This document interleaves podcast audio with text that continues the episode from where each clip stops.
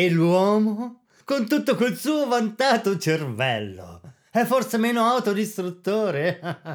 no, dico, avete girato per la Terra ultimamente? Io sì, io le ho vedute, le mirabili invenzioni dell'uomo. E vi so dire che nelle arti della vita non ha inventato nulla, mentre nelle arti della morte supera la natura e riesce a fare con la sua chimica e la sua meccanica tutta la strage che fanno la peste e la fame. Il contadino che io tento oggi mangia e beve ciò che mangiavano e bevevano i contadini di diecimila anni fa. E la casa dove abita non si è modificata in mille secoli quanto la moda dei capelli da signora in una stagione. Ma quando esce di casa per uccidere, porta con sé un meccanismo meraviglioso che toccandolo con un dito scatena tutte le energie molecolari latenti. Un cammino enorme, dal giavellotto, dalla freccia alla fionda per degli antenati. Nelle arti della pace l'uomo è un buono a nulla.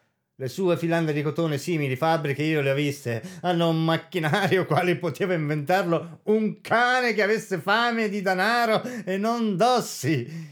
Io le conosco, le sue brutte macchine da scrivere, le sue locomotive imperfette, le sue fastidiose biciclette. Sono giocattoli in paragone alle mitragliatrici e ai sottomarini. Nelle macchine industriali l'uomo non rivela che e inerzia. Il cuore lo rivela nelle armi che inventa. Codesta meravigliosa, decantata forza di vita è una forza di morte. La forza dell'uomo si misura dalla sua capacità di distruggere. La religione? Un pretesto per odiare me, povero diavolo. La legge, un pretesto per impiccare voi. L'ideale morale, essere un signore, un pretesto per consumare senza produrre. L'arte, un pretesto per contemplare con voluttà rappresentazioni di forza che distrugge, che uccide. La politica, o è l'adorazione del despota perché può uccidere, o il combattimento di galli del parlamentarismo.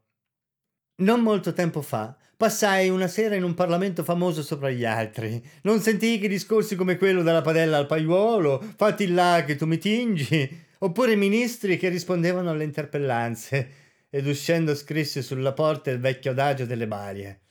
Non fate domande e non vi si diranno menzogne. Comprai una rivista di letture per tutti da sei soldi era piena di fotografie di giovani occupati a spararsi contro e a sbudellarsi reciprocamente. Vidi morire un uomo a Londra. Era un muratore con sette figliuoli. Lasciò 17 sterline di assicurazione. La moglie le spese tutte per il funerale e il giorno dopo entrò nell'asilo dei disoccupati, lei e i figliuoli.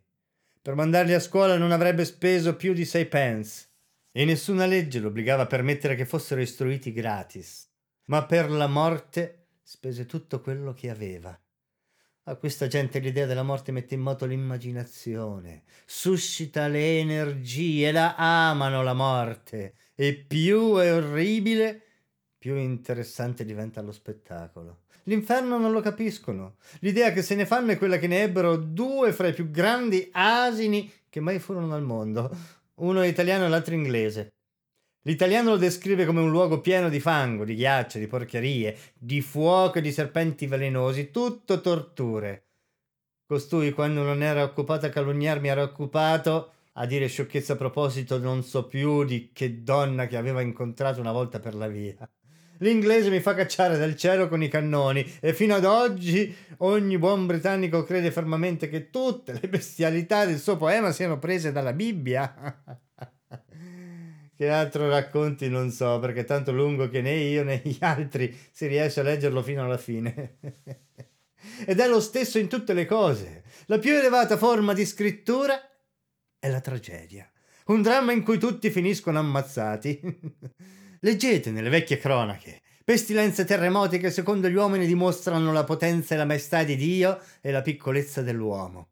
Le cronache di adesso descrivono le battaglie, Due masse umane si sparano addosso pallottole e proiettili esplosivi sinché una di esse si dà alla fuga e gli altri la inseguono con la cavalleria, la tagliano a pezzi.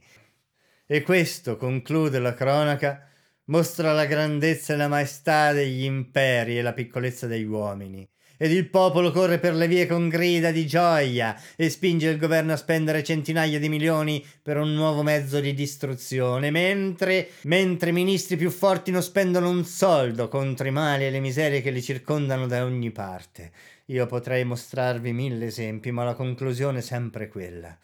È la forza della morte, non quella della vita che governa la terra l'intimo bisogno che ha dato alla vita l'energia per organizzarsi nell'uomo non è il bisogno di una vita più alta, ma è quello di un mezzo di distruzione più efficace. La peste, la fame, il terremoto erano troppo disordinati nella loro azione. La tigre e il coccodrillo erano troppo presto sazi e non erano abbastanza crudeli. Ci voleva un distruttore più tenace, più implacabile, più ingegnoso. Ed ecco l'uomo l'inventore della tortura e del rogo, della forca, della sedia elettrica, della spada, del fucile, soprattutto l'inventore della giustizia, del dovere, del patriottismo, di tutti gli altri ismi, capaci di trasformare nel più feroce distruttore anche la persona più intelligente e umanitaria. E sono queste le creature nelle quali voi scoprite quella che chiamate una forza vitale.